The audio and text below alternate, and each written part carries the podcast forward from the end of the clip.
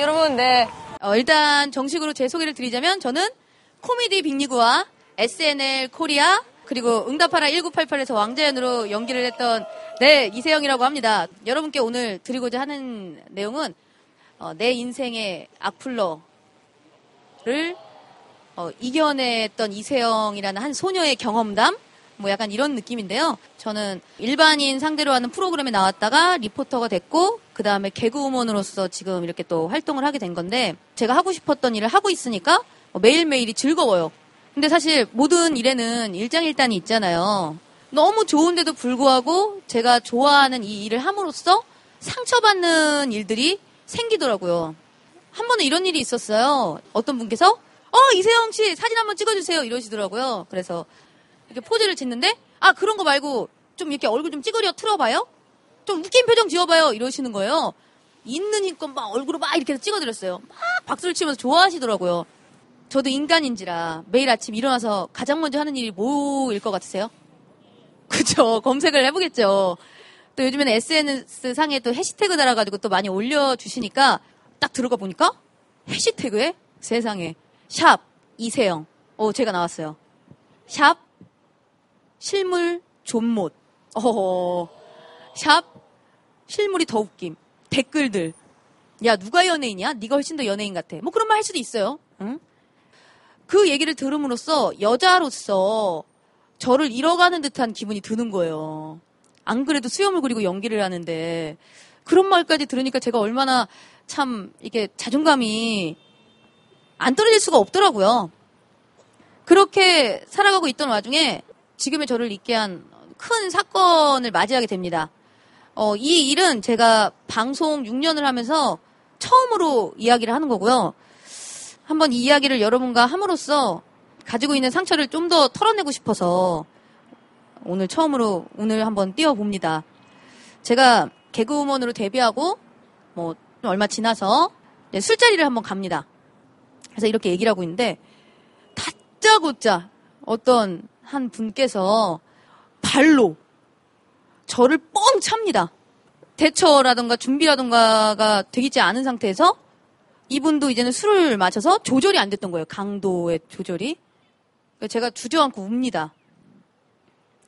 근데 그분이 딱 달려와서 하는 말이 미안해가 아니라 야 울지 마라였어요. 예, 울지 말라고 저한테. 왜냐면 거기서 제가 갑자기 큰 소리로 울어버리면 지인분들이 뭐라고 하겠어요. 분위기가 어떻게 되겠어요. 근데 제가 앞서 말했다시피 제 자신에 대한 자신이 너무 없었던 상태였고 맞은 순간 들었던 게 그래 나는 당해도 싸 괜찮아 그리고 내가 만약에 여기서 울어버리면 이 사람은 어떡해 어 너무 제가 그때 어떤 신체적으로 정신적으로 충격을 많이 받아서 방송을 잠깐 쉬었어요 예 쉬면서 제가 살아왔던 거에 대한 되게 회의감이 들더라고요 그만둘까도 생각을 했어요. 무대에서 사람들 보는 게 너무 무섭고, 남자가 무섭고, 너무 힘들었어요. 그래서 한 번은 제가 생각한 게, 내가 이런 일을 겪게 된 게 결국에는 나의 어떤 문제에서 비롯된 게 아닌가라는 생각이 들더라고요. 그래서 이런 일을 겪은 거라는 생각이 드니까 내가 먼저 일단 달라져야겠더라고요. 아, 내가 나를 자랑스럽게 생각할 만한 뭔가를 가져야겠다라는 생각을 하게 된 거예요.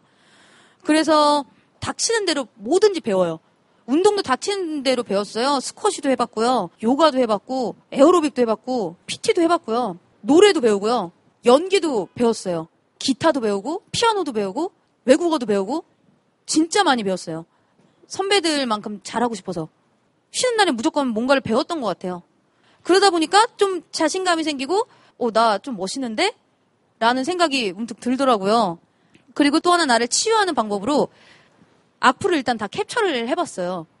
그냥 이유 없이 제가 싫을 수도 있어요. 어떻게 모두가 나를 좋아하겠어요. 근데 부모님이 그걸 보고 있는 걸 제가 한번 본 적이 있어요. 댓글을 늘 항상 챙겨보시는데 분명 저 기사에 안 좋은 댓글이 달렸던 걸 내가 봤는데 엄마가 그걸 되게 열심히 보고 계시더라고요. 그래서 그때 아 내가 이 일 하는 게 맞나? 근데 엄마도 모른 척 하시더라고요. 이 캡처를 한 거는 제가 고소를 하려고 캡처를 한 게 아니라 이 사람들이 언젠가는 좋은 그러니까 선풀을 달아주지 않을까 그랬으면 좋겠다라는 어떤 바램에서 캡처를 해서 그냥 가지고 있었어요. 물론 좋은 글도 다 캡처를 합니다. 힘들 때마다 그걸 보면은 되게 기분이 좋더라고요.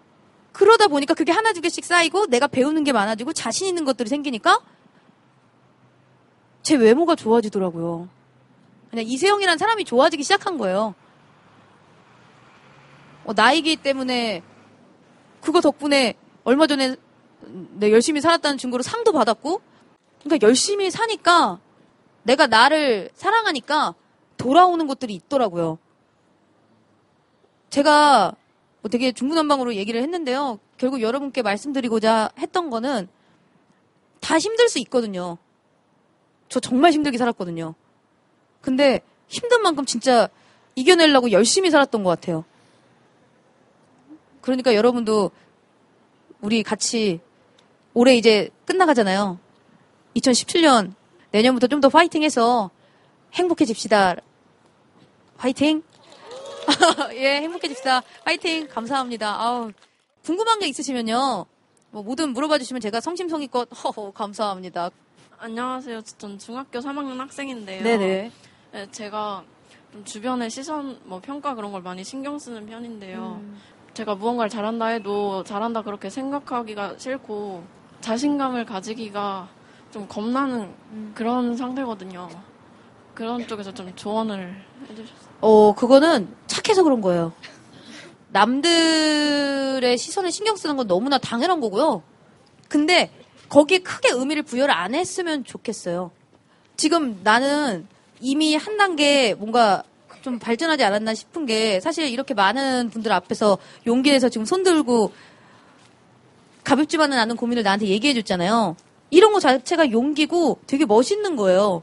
근데 굳이 남의 말 하나하나를 곱씹고 혼자서 또 상처받고 그럴 필요는 없다고 생각해요. 내가 나중에 미래에 되고 싶은 무언가를 떠올리면서 그 무대에서 그 사람들을 내려다보고 있는 생각을 한번 해보세요.